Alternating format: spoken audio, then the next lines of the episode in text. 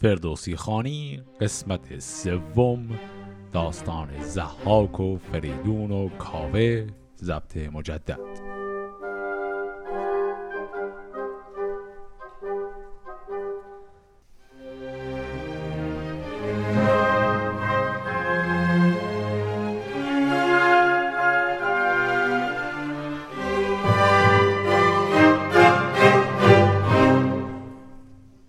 قسمت قبل دیدیم که زحاک به چه شکل به پادشاهی ایران رسید و جمشید شاه قبلی رو هم از بین برد.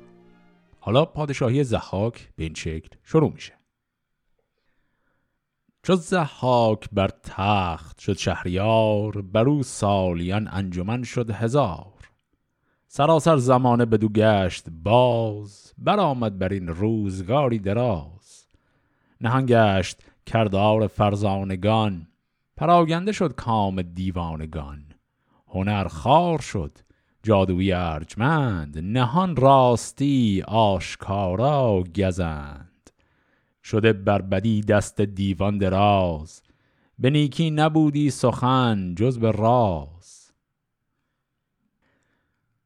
پس در همین ابتدا وضعیت دوران پادشاهی زحاک رو شنیدیم. و دیدیم که در همون اولین بیت هم گفت دوران پادشاهی او هزار سال طول می‌کشه. دو پاکیزه از خانه جمشید برون آوریدند لرزان چو بید که جمشید را هر دو خواهر بودند سر بانوان را چون افسر بودند ز پوشیده رویان یکی شهر ناز دگر پاک دامن به نام ارنواز. به دیوان زحاک بردندشان بدان اجده فش سپردندشان. بپروردشان از ره جادویی بیاموختشان کژی و بدخویی ندانست خود جز بدآموختن جز از کشتن و غارت و سوختن. پس فهمیدیم که جمشید دوتا خواهر داشت این دو خواهر نامهاشون بود شهرناز و ارنواز و هر دوی این خواهران الان به عقد زحاک در اومدند و در کاخ او هستند. چنان بود که هر شب دو مرد جوان چه کهتر چه از تخمه پهلوان خورشگر ببردی به دیوان اوی همی ساختی راه درمان او بکشتی و مغزش بپرداختی مران اجده ها را خورش ساختی. خب اینجا می‌بینیم که هر شب دوتا مرد جوان رو می‌کشند و مغزهاشون رو به عنوان غذا میدند به این دو مار روی شانه زحاک یه مصر هم اینجا داشت که یه نکته داشت گفت که چه کهتر چه از تخمه پهلوان. تخمه یعنی همون اصل و نسب. اینجا داره میگه که یعنی این جوانهایی که هر شب اسیر می‌کردند از اصل و نسب های مختلفی بودند. بعضا کهتر بودن یعنی از درجات پایین جامعه بودند و بعضا هم پهلوان نژاد بودند. این قضیه اصل و نسب و نژاد پهلوان چیزی که الان تو این داستان خیلی حالا بازش نمی کنیم اما جلوتر خیلی بیشتر هم باز میشه و مهمه. اونم این هست که شاهنامه کلا به یک نظام طبقاتی خاصی اعتقاد داره. جهان شاهنامه یک جهان طبقاتیه که در اون انسانهایی هستند که از درجات اجتماعی پایین ترن و طبعا انسانهایی هم که هستن که نجیب زاده هستند این نجیب زادگان یه تعدادشون میشن همین پهلوانان.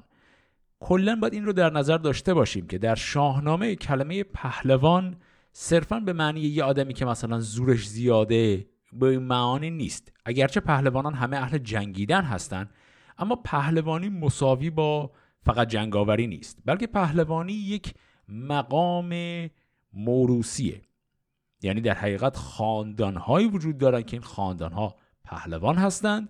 این خاندانها همجوری نسلا در نسل سرداران سپاه کشور رو تشکیل میدن و از طبعا از جایگاه اجتماعی خیلی بالایی هم برخوردار هستن. پس اینجا که دیدیم میگه دو تا جوان رو هر شب میبردن بعضیاشون کهتر بودن بعضیاشون هم از تخمه پهلوان منظورش اینه که یعنی از همه طبقات اجتماعی این قربانیان زحاک می اومدن. دو پاکیزه از کشور پادشاه دو مرد گرانمایه پارسا یکی نامش ارمایل پاکدین دگر نام گرمایل پیشبین چنان بود که بودند روزی به هم سخن رفت هر گونه از بیش و کم. گر شاه و از لشکرش و از آن رسم های بد اندر خورش یکی گفت ما را به خالیگری بباید بر شاه رفت آوری. و از آن پس یکی چاره ساختن ز هر گونه اندیشه انداختن. مگر زین دو تن را که ریزند خون یکی را توان آوریدن برون. این دو نفر هستند با نام های ارمایل و گرمایل که می‌خوان برن در مقام خالیگر یا همون آشپز در خدمت زحاک کار کنن تا بتونن حداقل یکی از اون دو جوان رو هر شب نجات بدن. یک کلمه هم اینجا داشتیم گفت که بباید بر شاه رفت آوری. این آوری قیده برای تاکید یعنی حتما قطعا. پس میگه یعنی حتما ما باید بریم پیش شاه. برفتند و خالیگری ساختند. خورش خود بیاندازه بشناختند. خورشخانه پادشاه جهان گرفتین دو بیدار خرم نهان. چون آمد به نزدیک خون ریختن ز شیرین روان اندر آویختن از آن روز بانان مردم کشان گرفته دو مرد جوان را کشان. زنان پیش خالیگران تاختند ز بالا به روی اندر انداختند. پر از درد خالیگران را جگر پر از خوند و دیده پر از کینه سر. همی بنگریدین بدان آن بدین. ذکردار بیداد شاه زمین. از آن دو یکی را بپرداختند. جز این چاره ای نیز نشناختند. برون کرد مغز سر گوس پند بیامیخت با مغزان ارجمند. یکی را به جان داد زینها رو گفت نگر تا بداری سرن در نهفت نگر تا نباشی به داباد شهر. تو را از جهان کوه و دشت است بر به جای سرش زان سر بیبه ها خورش ساختند از پی ها از این گونه هر ماهیان سی جوان از ایشان همی یافتندی روان. چو گرد آمدی مرد از ایشان دویست برانسان که نشناختندی که کیست خورشگر بدیشان بزی چند و میش سپردی و صحرا نهادیش پیش. کنون کرد از آن تخمه دارد نژاد که از آباد ناید به دلبرش یاد. خب اینجا ما داستان این دو نفر ارمایل و گرمایل رو خوندیم. ببینیم چی بود ماجراشون. دیدیم که این دو نفر خواستن برای نجات جان جوانان تبدیل به آشپزهای دربار شن و هر شب یکی رو نجات بدن. یک کلمه اینجا داشتیم گفت از آن روزبانان مردم کشان گرفته دو مرد جوان را کشان. این کلمه روزبان معنای نگهبان یا جلاد می‌تونه بده هر دو معنی رو میده. پس این کسانی که نگهبانان اجیر آقای زها که می‌رفتن دو تا جوان می آوردن اینا از اینها این جوانان رو می‌گرفتن. بعد یکی رو در خفا آزاد می‌کردن دیگری رو بل اجبار میکشتند و بعد مغز سر او رو با مغز سر یک گوسفند مخلوط می‌کردن. این مخلوط رو می‌دادن به این مارها بخورن و با این کار نصف این جوانها رو نجات دادن. گفت که هر ماه خب طبعا سی تا از این جوانها نجات پیدا می‌کردن. گفت تعدادشون به دیویستا که رسید. این دو آشپز به اینها یه مقداری بز و میش دادن و بهشون گفتن برید در صحرا و چوپانی بکنید و به این شکل بگردید برای خودتون زندگیتون رو دور از شهر بکنید که در امن و آسایش باشید.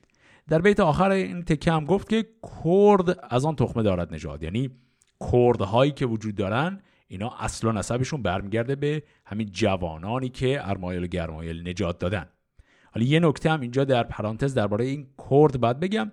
کلمه کرد در زمانی که فردوسی به کارش می برده یکم فرق داشته معنیش با اون کردی که امروز به عنوان یکی از اقوام مختلف منطقه خاورمیانه می‌شناسیم. کرد در قدیم واژه کلیتری بوده که به تمام اقوام کوچنشین منطقه زاگروس می‌گفتن. یعنی اون اقوامی که امروزه بهشون میگیم کرد یه بخشی هستند از اون بازه وسیعتر کلمه کرد که قبلا وجود داشته. قضیه هم اینجا در این داستان اینه که می‌خواد بگه اون اقوام اشایر نشینی که در کل منطقه زاگروس هستن که خودشون هم گروه ها و قبایل مختلفی بینشون هست میگه خب اینا همه اصل و نسب و ریشهشون برمیگرده به همین جوانانی که بهشون بزومیش دادن. این ارمایل و گرمایل و گفتن برید اینجا دور از شهر با همین دامداریتون زندگی کنید. خب بعد حالا این ذکر غذایی که باید به مارهای زحاک بدن. این که تمام میشه می‌خواد یه مثال هم بزنه داستان از رفتارهای عجیب و ظالمانه زحاک. اینطوری میگه. پس این زحاک وارون خوی چنان بود که چون میبودیش آرزوی ز مردان جنگی یکی خواستی بکشتی که با دیو برخواستی. کجا نام ور دختری خوب روی به پردندرون پاک بی گفتگوی پرستنده کردیش در پیش خیش نه رسم کی بود نه آین کیش. خب اینجا دو تا چیز رو گفت به عنوان عادتهای آقای زحاک یکیش گفت که ایشون هر از چند وقت هوس می‌کرد یه نفر از مردان جنگی یه نفر از سرداران پهلوانان رو همجوری میکشت. گفت که اخلاقش هم فقط به خاطر این بود که با دیو برخواستی. این رو اشاره به زهاکه یعنی اخلاق دیو مانندی که ایشون داشت نتیجهش این می‌شد که همجور بیدلیل علکی می‌زد و یه سردار کشور رو هر وقت حوصلش سر می‌رفت میکشت. بعد از اونم یه عادت دیگهش رو گفت گفت که نامور دختر خوبرو یعنی به حال دختری که نه تنها زیباست بلکه مال خاندان نجیب زاده و مهمی هست و دختریه که حرفم پشترش اصطلاحا نیست. گفت که به پردندرون پاک بی گفتگوی این بی گفتگوی یعنی شایع و پچ پچ و حرف پشترش نیست. دختری که به افاف و پاکی معروف هست گفت این رو برمیداشت همجوری برای خودش می‌کرد پرستنده یعنی کنیز خودش می‌کرد. پس از بین دختران اشراف زاده زیباروی پاک دامن ایشون همجوری برای خودش کنیز انتخاب می‌کرد. که خب این هم خیلی توهین بزرگی به این خاندانهای محترم. پس اینا دوتا مثالی از اینکه زهاک کلا احترام هیچ چیزی رو نگه نمی داشت و برای این ایرانی ها خیلی این قضیه رنج بزرگی داشت. خب حالا توصیف دوران پادشاهی زحاک رو که شنیدیم می‌خوایم بریم سراغ کابوسی که زحاک می‌بینه.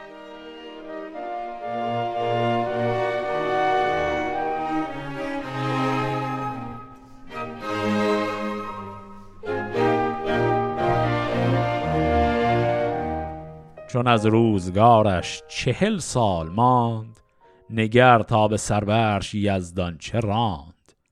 در ایوان شاهی شبی دیریاز به خوابندرون بود با ارنواز. چنان دید که از کاخ شاهن شهان سه جنگی پدید آمدی ناگهان دو مهتر یکی کهتر در میان به بالای سرو و به فر کیان. کمر بستن و رفتن شاهوار به چنگندرون گرزه گافسار دمان پیش زهاک رفتی به جنگ زدی بر سرش گرزه گاورنگ. یکا یک همین گرد کهتر به سال ز سر تا به پایش کشیدی دوال. بدان زه دو دستش ببستی چو سنگ نهادی به گردن برش پالهنگ همی تاختی تا دماوند کوه کشان و دوان از پسندر گروه. بپیچید زحاک بیدادگر ریدش از هول گفتی جگر. یکی بانگ برزد به خوابندرون که لرزان شدن خانه بیس و تون. بجستند خورشید رویان ز جای از آن غل غل نام برکت خدای. خب الان خوابی که آقای زهاک دید رو شنیدیم. در خوابشون ایشون دید که سه نفر مرد جنگی میان که دوتا از اون یکی بزرگتر یعنی یکیشون کهتر کوچکتر دوتای دیگه بزرگترن.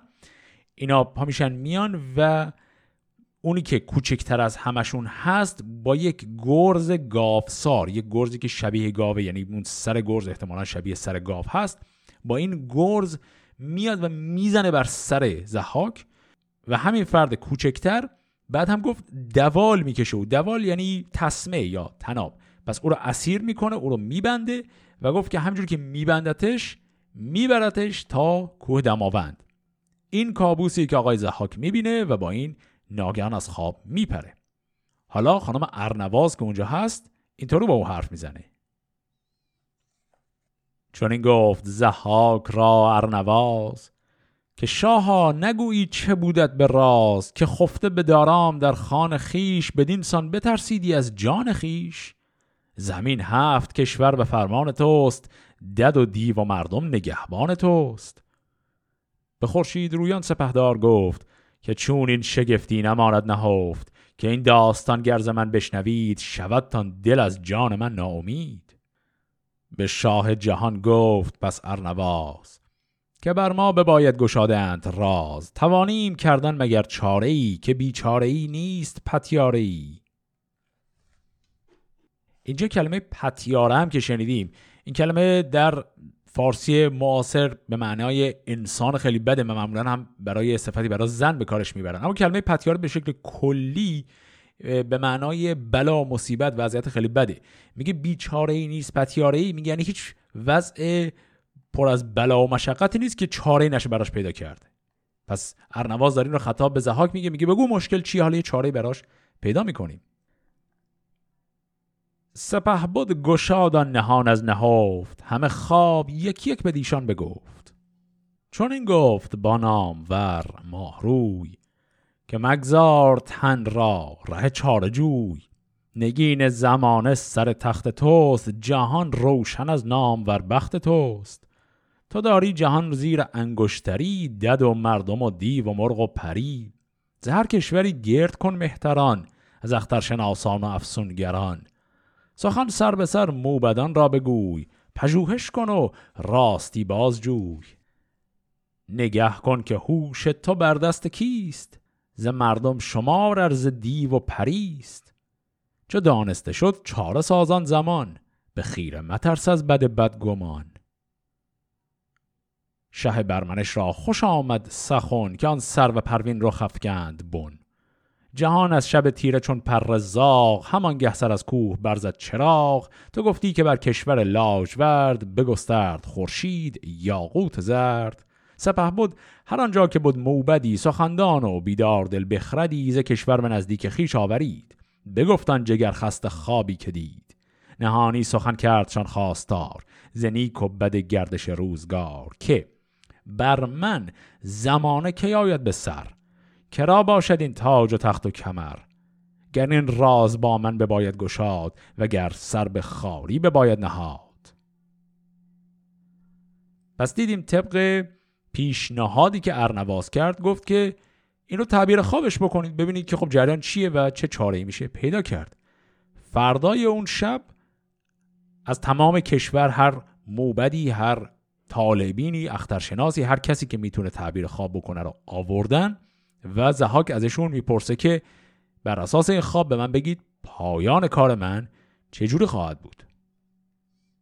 و بعد هم دیدیم که اونا رو تهدیدی هم کرد. گفت که گر این راز با من بباید گشاد و گر سر به خاری بباید نهاد. یعنی یا به من میگید یا شما نابود میشید. لب موبدان خشک و رخسار تر.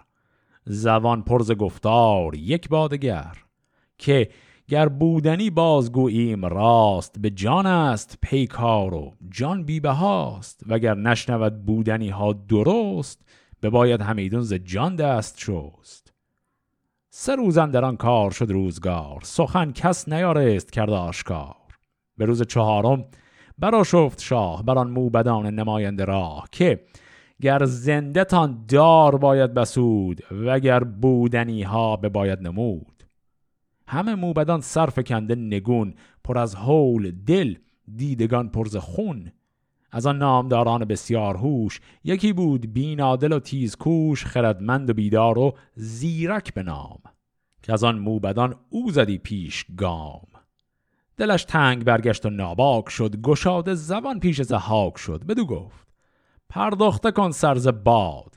که جز مرگ را کس مادر نزاد. جهاندار پیش از تو بسیار بود که تخت مهی را سزاوار بود. فراوان غم و شادمانی شمرد برفت و جهان دیگری را سپرد. اگر باره آهنینی به پای سپهرت بساید نمانی به جای. کسی را بود زین سپس تخت تو به خاک اندر آرد سر بخت تو. کجا نام او؟ آفریدون بود. زمین را سپهر همایون بود. هنوز آن سپه بود ز مادر نزاد. نیامد گه پرسش و سرد باد. چون او زاید از مادر پرهنر بسان درختی شود بارور. به مردی رسد برکشد سر به ماه. کمر جوید و تاج و تخت و کلاه. به بالا شود چون یکی سرو برز به گردن برارد ز پولاد گرز. زند بر سرت گرزه گاو روی ببندت و آرد از ایوان به کوی. بدو گفت زحاک ناپاک دین چرا بنددم؟ چیست از منش کین دلاور بدو گفت اگر بخردی کسی بی بهانه نسازد بدی. برایت به دست تو هوش پدرش از آن درد گردد پر از کین سرش. یکی گاو برمایه خواهد بودن جهانجوی را دایه خواهد بودن. تبه گرددان هم به دست تو بر. بدین کین کشد گرزه گاو سر. چو بشنید زهاک بکشاد گوش. ز تخت اندر افتاد و زور رفت هوش. گرانمایه از پیش تخت بلند بتابید روی از نهیب گزند. چون آمد دل تاج بر باز جای به تخت کیان اندر آورد پای. نشان فریدون به گرد جهان همی باز جست آشکار و نهان. نه آرام بودش نه خواب و نه خرد. شده روز روشن بر او لاجورد. خب پس اینجا رو هم با هم یه مروری بکنیم. پس وقتی زحاک به این طالبینان گفت که خب آینده پادشاهی من رو بر اساس این خواب بگید اونها رو هم تهدید کرد. اینا تا سه روز همینجوری نمی‌دونستن چه کار کنن. چون جوابی که داشتن بدن جواب خیلی خوبی نبود و میترسیدن از اینکه اگر واقعیت رو به زحاک بگن زحاک بزن اونا رو بکشه. بعد از اون ورم میترسیدن خب اگه هیچی هم نگن دوباره زحاک بزنه اونها رو بکشه. سه روز اینا همجور معطلن. تا به روز چهارم که می‌رسه یکی از همینها فردی که اسمش بود زیرک این آقای زیرک دل رو به دریا می‌زنه و میره و میگه.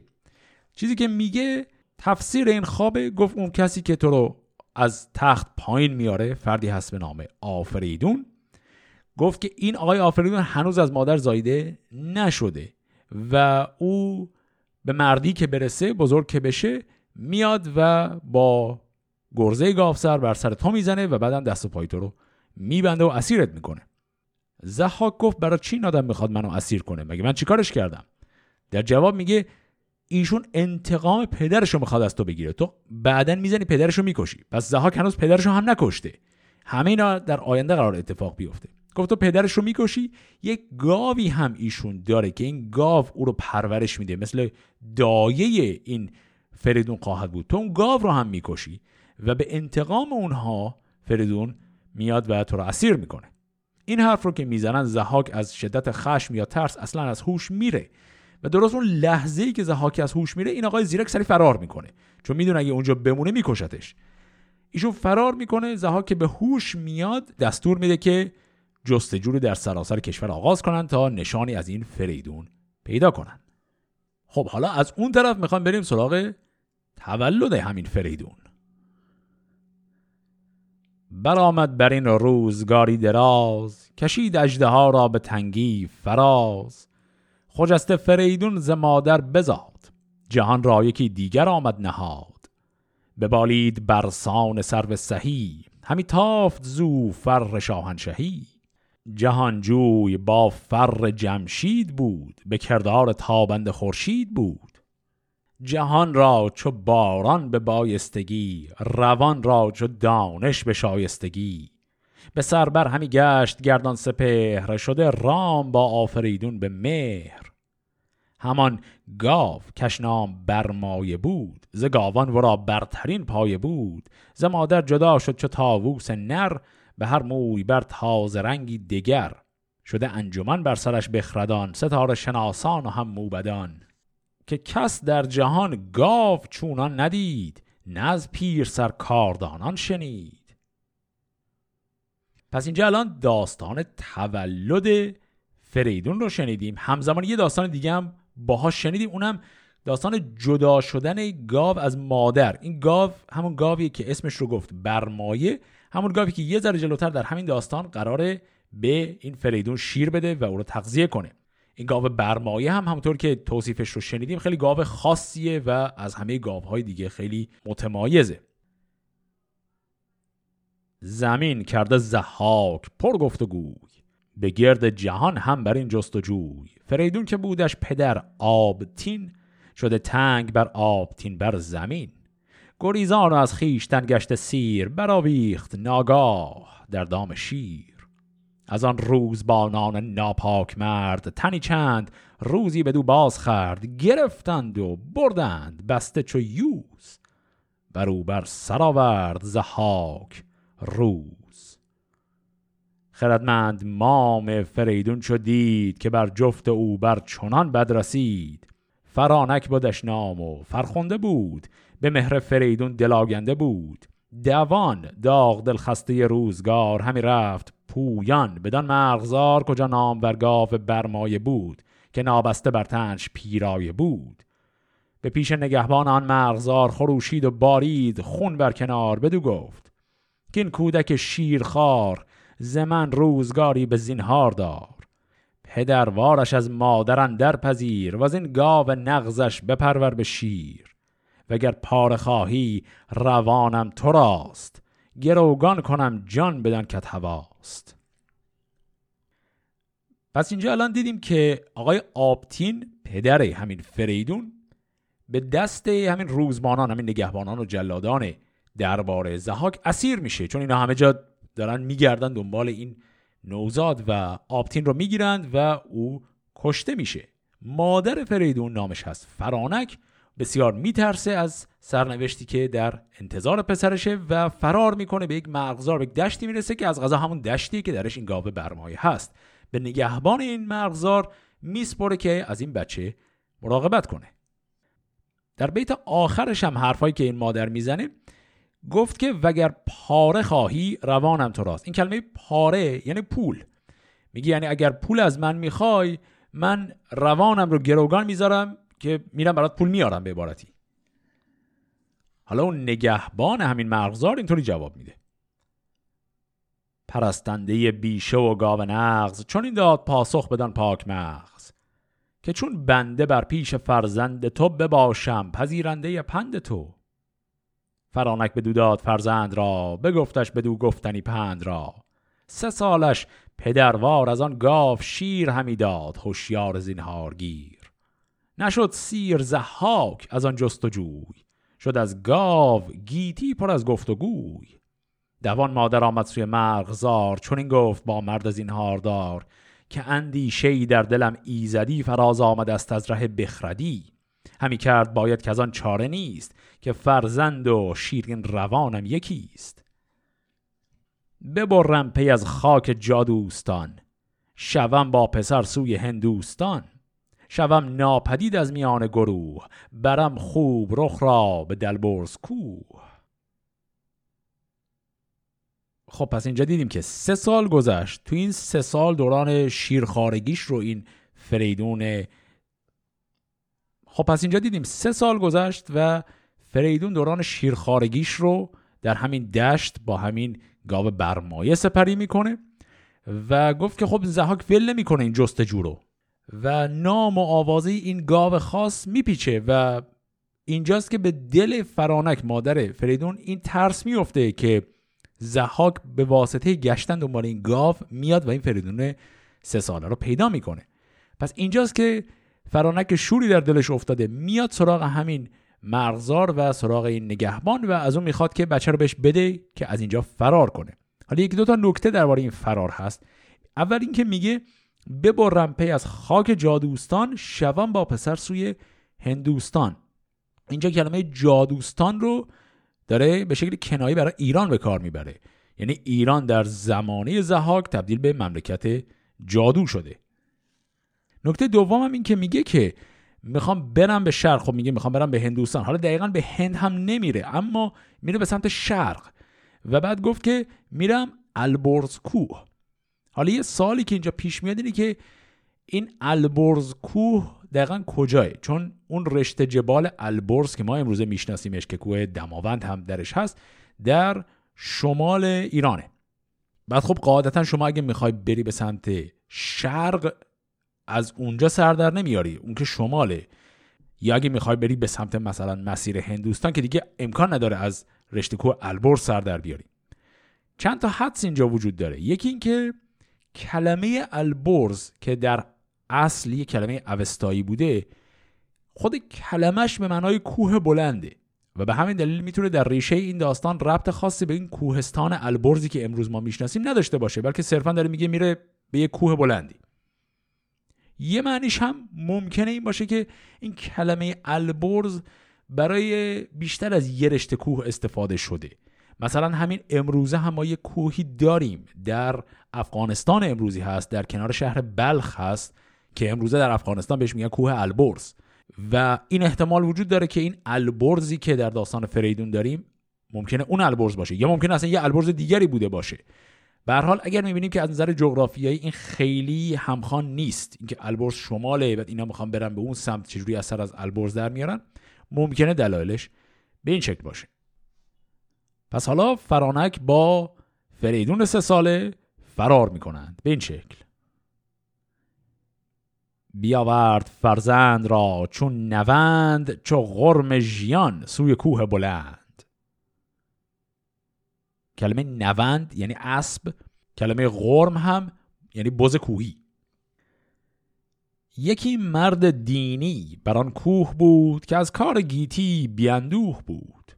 فرانک بدو گفت کی پاک دین منم سوگواری از ایران زمین.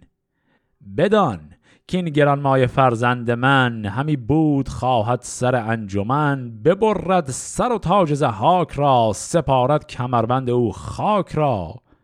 تو را بود باید نگهبان اوی پدروار لرزنده بر جان اوی. بپذرفت فرزند از او نیک مرد نیاورد هرگز بدو باد سرد. خبر شد به زحاک یک روزگار از آن گاو برمایه و مرغزار. بیامد از آن کینه چون پیل مست مران گاو برمایه را کرد پست. جزان هر چه دیدن در او چار پای بیافکند و زیشان بپرداخت جای. سبک سوی خان فریدون شتافت فراوان پژوهید و کس را نیافت. به دیوان او آتش اندر فکند به پای اندر آورد کاخ بلند. پس دیدیم که فرانک به این کوه البرز که رسید یک فرد وارسته یک انسان دینی که در اون کوه تارک دنیا هست و برای خودش داره زندگی می‌کنه این کودک رو میسپره به اون فرد. و از اون طرف هم زهاک در همین تعقیبی که داره به همین مغزار می‌رسه این گاو برمایه رو می‌بینه می‌کشه نه تنها این گاو رو می‌کشه هر چی چهار پا توی این دشت هست رو هم همه رو از بین می‌بره و همجور دارن میگردن دنبال فریدون و فعلا که هنوز پیداش نکردن.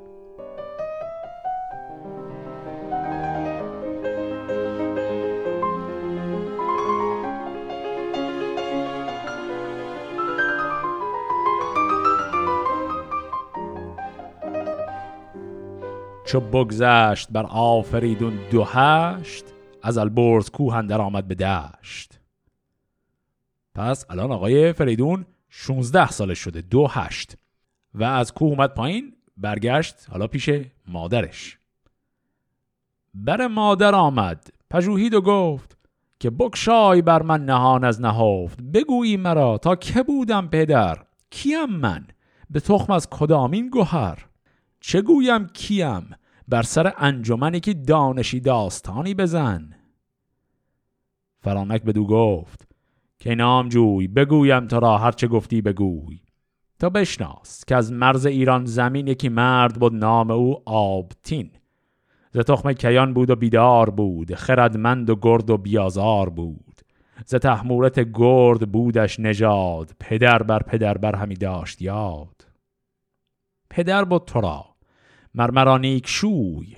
نبود روز روشن مرا جز بدوی چنان بود که که جادو پرست از ایران به جان تو یازید دست. از او من نهانت همی داشتم. چه مایه به بد روز بگذاشتم. پدرت آن گران مایه مرد جوان فدا کرده پیش تو روشن روان. سرانجام رفتم سوی بیشه که کس را نزان بیشه اندیشه یکی گاو دیدم چو باغ بهار سراپای بی رنگ و رنگ و نگار. نگهبان او پاک کرده به کش نشسته به پیش اندرون شاه فش. بدو دادمت روزگاری دراز همی پروریدت به بربر به ناز. زپستانان گاو تاووس رنگ برافراختی چون دلاور پلنگ. سرانجام از آن گاو و آن مرغزار یکایک خبر شد بر شهریار. ز بیشه ببردم تو را ناگهان گریزان از ایران و از خان و مان. بیامد بکشتن گران مایه را چونان بی زبان مهربان دایرا و از ایوان ما تا به خورشید خاک برآورد و کردم بلندی مغاک. فریدون برا شفت و بکشاد گوش. ز گفتار مادر برآمد به جوش دلش گشت پر درد و سر پر کین به دبروز خشمند آورد چین چون این داد پاسخ به مادر که شیر نگردد مگر با آزمایش دلیر کنون کردنی کرد جادو پرست مرا برد باید به شمشیر دست بپویم به فرمان یزدان پاک برارم از ایوان زحاک خاک. بدو گفت مادر که این رای نیست. تو را با جهان سر به سر پای نیست. جهاندار زحاک با تاج و گاه میان بسته فرمان او را سپاه. چو خواهد زهر کشوری صد هزار کمر بسته او را کند کارزار. جز این است آین و پیوند کین. جهان را به چشم جوانی مبین. که هر کون نبید جوانی چشید بگیتی جز از خیشتن را ندید. بدان مستی اندر دهد سر به باد تو را روز جز شاد و خرم مباد. خب پس دیدیم که در سن 16 سالگی آقای فریدون از این کوه البرز میاد پایین برمیگرده پیش مادرش و از مادر می‌پرسه من کیم؟ داستان زندگی من چیه؟ پدرم کی بوده؟ اصلا جریان چیه؟ دیدیم که مادر تمام این ماجراها رو تعریف کرد که تو قراره به چه جایگاهی برسی پدرت کی بوده آبتین نامی بوده که به دست زها کشته شده. تو در دوران نوزادیت فرستاده بودیم پیش همین گاو برمایه. اون گاو رو هم زحاک کشت تمام اینها رو تعریف کرد و دیدیم که این آقای فریدون چقدر خشمگین و ناراحت شد و گفت که من همه الان میرم و زحاک رو می‌کشم. مادر هم طبعا رو نصیحت کرد گفت که راه و رسم کین یعنی همون انتقام گرفتن این شکلی نیست. تو اگه می‌خوای انتقام بگیری روش درستش رو باید بری. یه بیت همینجا داشتیم که گفت که هر کو نبید جوانی چشید بگیتی جز از خیشتن را ندید. کلمه نبید هم یعنی شراب. میگه یعنی تو از شراب جوانی اگر مست باشی فکر کنه همه کاره هستی در جهان غیر از خودت رو نمی‌بینی و در این حالت مستی و غرور جوانی خودت رو می‌کشی و سرت رو به باد میدی. پس مادر او رو به صبر تشویق و توصیه می‌کنه تا انتقامش رو به شکل درستی بگیره. حالا داستان ماجرای فریدون رو برای مدت کوتاهی متوقف می‌کنه. میریم یک ماجرای موازی با داستان فریدون رو شروع می‌کنیم. اون ماجرای موازی جرقه شروع قیام فریدون علیه زحاک رو هم اون ماجرا می‌خواد بزنه. اون ماجرای موازی هم داستان کوتاه ولی معروفی هست به نام داستان کاوه آهنگر.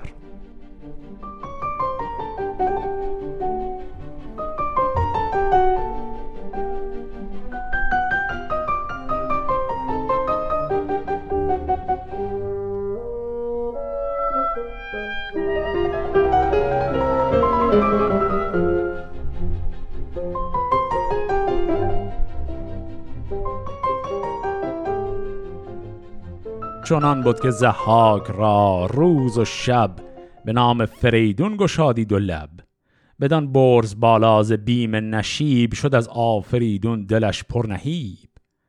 چنان بود که یک روز بر تخت آج نهاده به سربرز پیروز تاج ز هر کشوری مهتران را بخواست که در پادشاهی کند پشت راست. از آن پس چنین گفت با موبدان که ای پر هنر نام ور بخردان مرا در نهانی یکی دشمن است که بر بخردان این سخن روشن است. ندارم همی دشمن خورد خار. بترسم همی از بد روزگار. همی از این فزون بایدم لشکری هم از مردم و هم ز دیو و پری. یکی لشکری خواهم انگیختن ابا دیو مردم برامیختن بباید بدین بود هم داستان. که من ناشکیبم بدین داستان. یکی محضر اکنون بباید نبشت که جز تخم نیکی سپه بود نکشت. نگوید سخن جز همه راستی نخواهد به دادن درون کاستی. اینجا هم کلمه محضر خیلی کلمه مهمیه. محضر یعنی یه چیزی تو مایه استشهاد نامه یعنی یک مدرکی که همه بهش گواهی بدند. پس حرف زحاک اینه که میگه من یک دشمنی دارم دشمنی که الان هنوز خرد هست یعنی جوان کوچکه اما من کارش رو می‌خوام جدی بگیرم.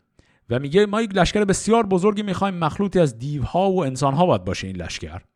و میگه برای اینکه من این کار رو بکنم نیاز دارم که همه این سرداران محلی حاکمان مناطق مختلف کشور با من هم پیمان بشن. پس این محضر یعنی استشهادنامه رو بنویسیم همه امضا کنیم که توش به عدالت و صداقت من همتون شهادت داده باشید. پس حالا می‌خوان این نامه یا همین محضر رو آماده کنن و همه هم قرار امضاش کنن. زبیم سپه بود همه راستان بدان کار گشتند هم داستان. بدان محضر اجده ها ناگزیر گواهی نبشتند برناب و پیر. همانگه یکایک ز درگاه شاه برآمد خروشیدن دادخواه. ستم دیده را پیش او خواندند بر نامدارانش بنشاندند. بدو گفت مهتر به روی دوژم که برگوی تا از که دیدی ستم؟ خب پس اینجا صحنه جالبی پیش اومد. زحاک داره به قولی نمایش بازی می‌کنه. کل اینها ادای. داره میگه که خب این بزرگان رو بیارن که همه شهادت بدن بر درستی و عدالت او برای اینکه بتونه اون لشکر خیلی بزرگی که می‌خواد رو جمع کنه. بعد درست تو همون جلسه که خب داره نمایش بازی می‌کنه که یعنی خیلی هم انسان درستکاریه یک داد و هوار یک انسان ستم دیده از بیرون این کاخ میاد. زرهاک هم در همون حالت نمایش میگه نه بیاریدش این فرد ستم دیده رو بیارید من می‌خوام به حرفاش گوش بدم و حقش رو بهش بدیم. پس توی موقعیت خیلی عجیب و غریب زحاک که خب در حالت عادی اصلا کلا چون این آدمی نبوده چون تو حین این نمایشی که داره در میاره گیر هست می‌خواد ادای این رو هم در بیاره که مثلا از ستم دیدگان هم داره دلجویی می‌کنه. پس این فرد ستم دیده رو هم وارد کاخ می‌کنن به این بهانه که بیاد و حرفش رو بزنه. و اون فرد به این شکل میاد داخل. خروشید و زد دست بر سر ز شاه که شاها منم کاوه دادخواه. یکی بیزیان مرد آهنگرم ز شاه آتش آید همی بر سرم. تو شاهی وگر اجده پیکری بباید زدن داستان آوری. اگر هفت کشور به شاهی تو راست چرا رنج و سختی همه بهر ماست؟ شمارید با من بباید گرفت بدان تا جهان ماندن در شگفت. مگر که از شمار تا آید پدید که نوبت زگیتی به من چون رسید که مارانت را مغز فرزند من همی داد باید زهر انجمن؟ سپه بود به گفتار او بنگرید. شگفت آمدش کان سخنها شنید. بدو باز دادند فرزند اوی. به خوبی بجستند پیوند اوی. بفرمود پس کاوه را پادشاه که باشد بدان محضرندر گوا. چو برخاند کاوه همه محضرش سبک سوی پیران آن کشورش خروشید. که ای پای مردان دیو برید دل از ترس گیهان خدیو. همه سوی دوزخ نهادید روی.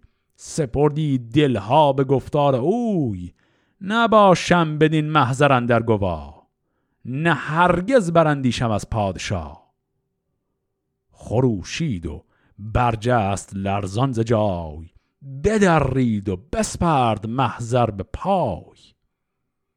گران مای فرزند او پیش اوی از ایوان برون شد خروشان به کوی. خب پس دیدیم در این نمایشی که آقای زحاک می‌خواست بازی کنه تا مثلا از یک فرد ستم دیده هم دلجویی کرده باشه قضیه خلاف اون چیزی که ایشون حد می‌زد پیش رفت. این فرد ستم دیده آهنگری بود به نام کاوه. او رو آوردند و گفتن خب چه قصه داری؟ ایشون هم قصه اصلش این بود که میگه چرا می‌خوای پسر من رو الان بکشی و مغزش رو بدی به همین مارهای خودت. ایشون هم میگه باشه اب نداره پسرش آزاد کنید بدین بهش. عمدن این کار رو داره می‌کنه تا بتونه از او هم امضایی بگیره برای همین محضر یا استشهادنامه خودش. اما کاوه نه تنها این استشهادنامه رو امضا نمی‌کنه رو می‌کنه به همه بزرگانی که امضا کردند. دیدیم که با چه لحنه اونها رو خطاب کرد و بهشون گفت پای مردان دیو و بعد هم این محضر رو پاره کرد و انداخت زیر پا و با پسرش از این کاخ اومد بیرون. اینجا یک دو تا بیت هم شاید مقداری توضیح بخواد. گفت که تو شاهی و گر اجدها پیکری و بعد در مصر بعد گفت بباید زدن داستان آوری. این کلمه آوری رو یه ذره قبلتر در همین قسمت هم داشتیمش گفتم قید به معنای قطعا. ولی بباید زدن داستان یعنی چی؟ اینجا منظور از داستان زدن یعنی حرف زدن و بحث کردن. میگی یعنی خیلی جدی باید حرف زد که خب تو کی هستی؟ تو شاه هستی یا نیستی و جایگاهت کجاست؟ به عبارتی داره جایگاه شاهی زحاک رو اینجوری زیر سوال می‌بره. بعد حالا چیزی که این وسط یه سوالیه که پیش میاد اینه که اون زحاکی که اینجوری تعریفش رو شنیدیم که به این راحتی آدم میکشت و چنان سبعیت و خشونتی داشت چرا خیلی راحت نیومد بزنه این کاور هم بکشه؟ کاری نداشت براش که.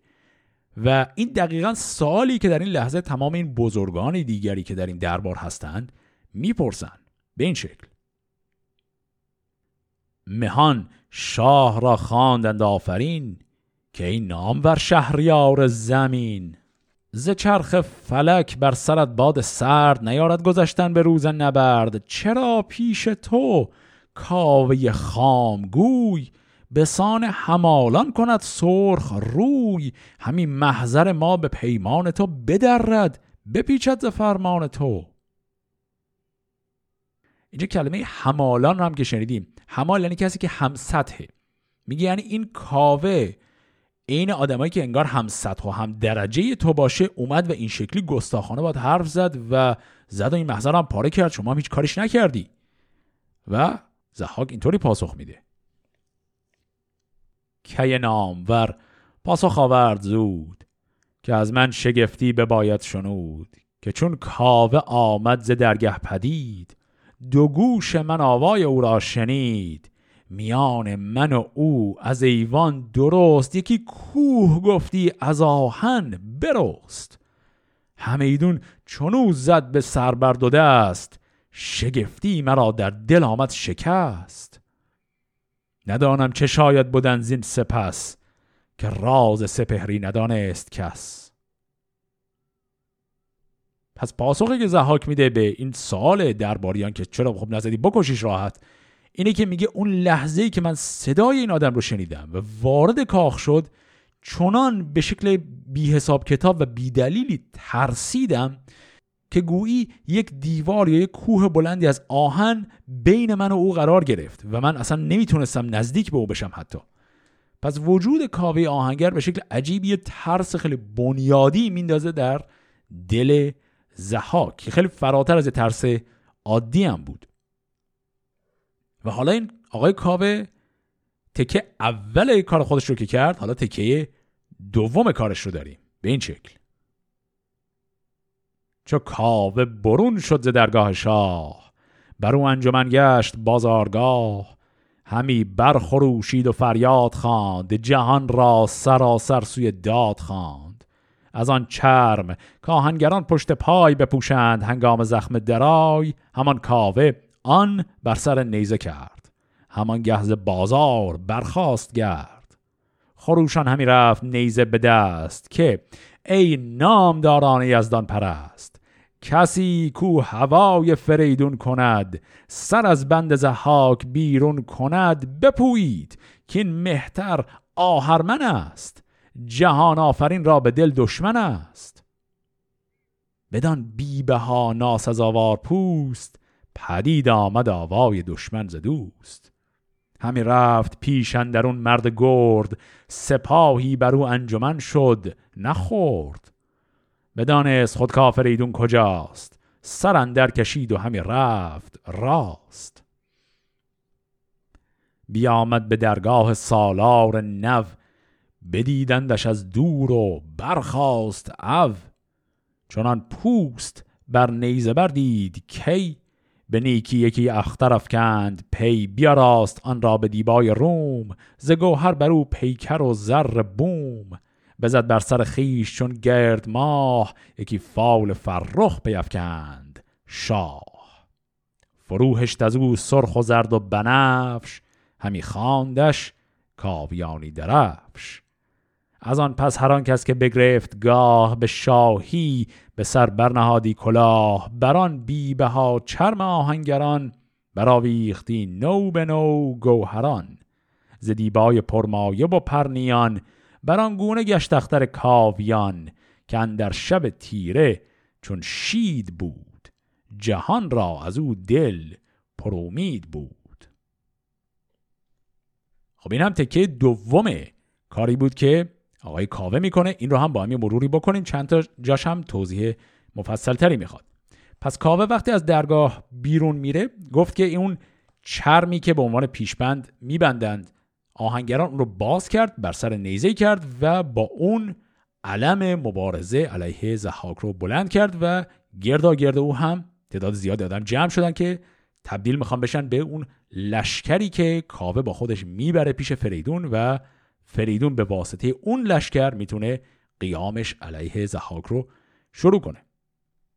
دیدیم که اینجا توصیف این درفش کاویانی رو داشتیم. یعنی همون چرمی که کاوه بست به نیزه و تبدیل میشه به پرچم فریدون و بعد از اون هم دیگه قرار تبدیل بشه به پرچم رسمی لشکر ایران. دیدیم که فریدون بر روی این چرم ساده جواهرهای خیلی زیادی بست و اون رو هم آغشته به رنگ های زیبایی کردن به خصوص سه تا رنگ سرخ زرد و بنفش. پس اون پرچم کاویانی که الان ساخته شده یه پرچمی که سه رنگ هست همین سرخ و زرد و بنفش هست. و گفت که از اون به بعد هم همه پادشاهان جواهرالات دیگری به این پرچم هی اضافه می‌کردن. یه کلمه هم اینجا داشتیم شید. گفت که اندر شب تیره چون شید بود. شید یعنی همون خورشید. پس میگه یعنی این درفش کاویانی پرچم به قدری جواهرالات روشه که توی شب هم مثل خورشید میدرخشه. خب اینجا داستان کاوه آهنگر تمام میشه. چیزی که خیلی ها اگر داستانش رو به طور کلی شنیده باشند اما خود شاهنامه رو نخونده باشند شاید براشون یه مقدار عجیب باشه اینه که کاوه آهنگر رو معمولا خیلی همون جزو مهمترین شخصیت های شاهنامه می‌شناسیم. شخصیتی که خیلی به یاد ماندنیه اما نقشی که کاوه در شاهنامه داره خیلی مختصره. کلش همین بود. دیگه کاوه حضوری در این کتاب نداره. نقشش در حقیقت به زبان امروزی کاتالیزوری بود یا محرکی میشه گفت بود برای اون کاری که فریدون قرار بکنه. ایشون این کار رو که می‌کنه دیگه نقشش رو در داستان ایفا کرده و تمام میشه ماجراش. اما همونطور که می‌بینیم این شخصیت با وجود حضور کوتاهش بسیار کوبنده و موثره و اگرچه کل ابیات مربوط به او شاید 20 تا بیت بیشتر نشه اما جزو معروفترین ابیات کل کتاب شاهنامه است. حضور خیلی در ضمن رمز و رازآلودی هم داره این آقای کاوه. چند تا چیزی که توی داستان اصلا مشخص نمیشه. یکی این که این کاوه قدرتش از کجا میاد؟ یعنی بر چه اساس اینقدر یهو قدرتمنده که می‌تونه جلوی زحاک اونجوری وایس حالا غیر از مثلا شجاعت اخلاقی و اینا یک قدرت عجیب غریبی هم داره به اون نسبت داده میشه که داستان رو خیلی واضح برای ما نمیگه و عمدن خیلی ابهامآمیز و رمزآلود نگهش میداره. یه نکته دیگه هم این که این کاوه از کجا می‌دونه فریدون کجاه چون خب فریدون که کل مملکت یعنی در حقیقت کل لشکر زهاک دارن دنبالش میگردن پیداش کنن بکشنش و هیچکی نمی‌دونه اون کجاست. بعد از غذا همین آقای کاوه که بی آهنگر بی کس و کاری بوده اون دقیقا می‌دونه فریدون کجاه و خب این هم باز برمیگرده به همون ویژگی رمزالودی که حضور کاوه در این داستان داره. به هر حال الان ما فریدون رو داریم که به سن بلوغ رسیده. لشکری هم الان براش مهیا شده به واسطه کاری که کاوه کرد و فریدون آماده است برای اینکه انتقام خودش رو از زحاک بگیره و او رو از پادشاهی سرنگون کنه. داستان نبرد فریدون و زحاک رو در قسمت هفته آینده با هم دنبال می‌کنیم. فعلا خدا نگهدار.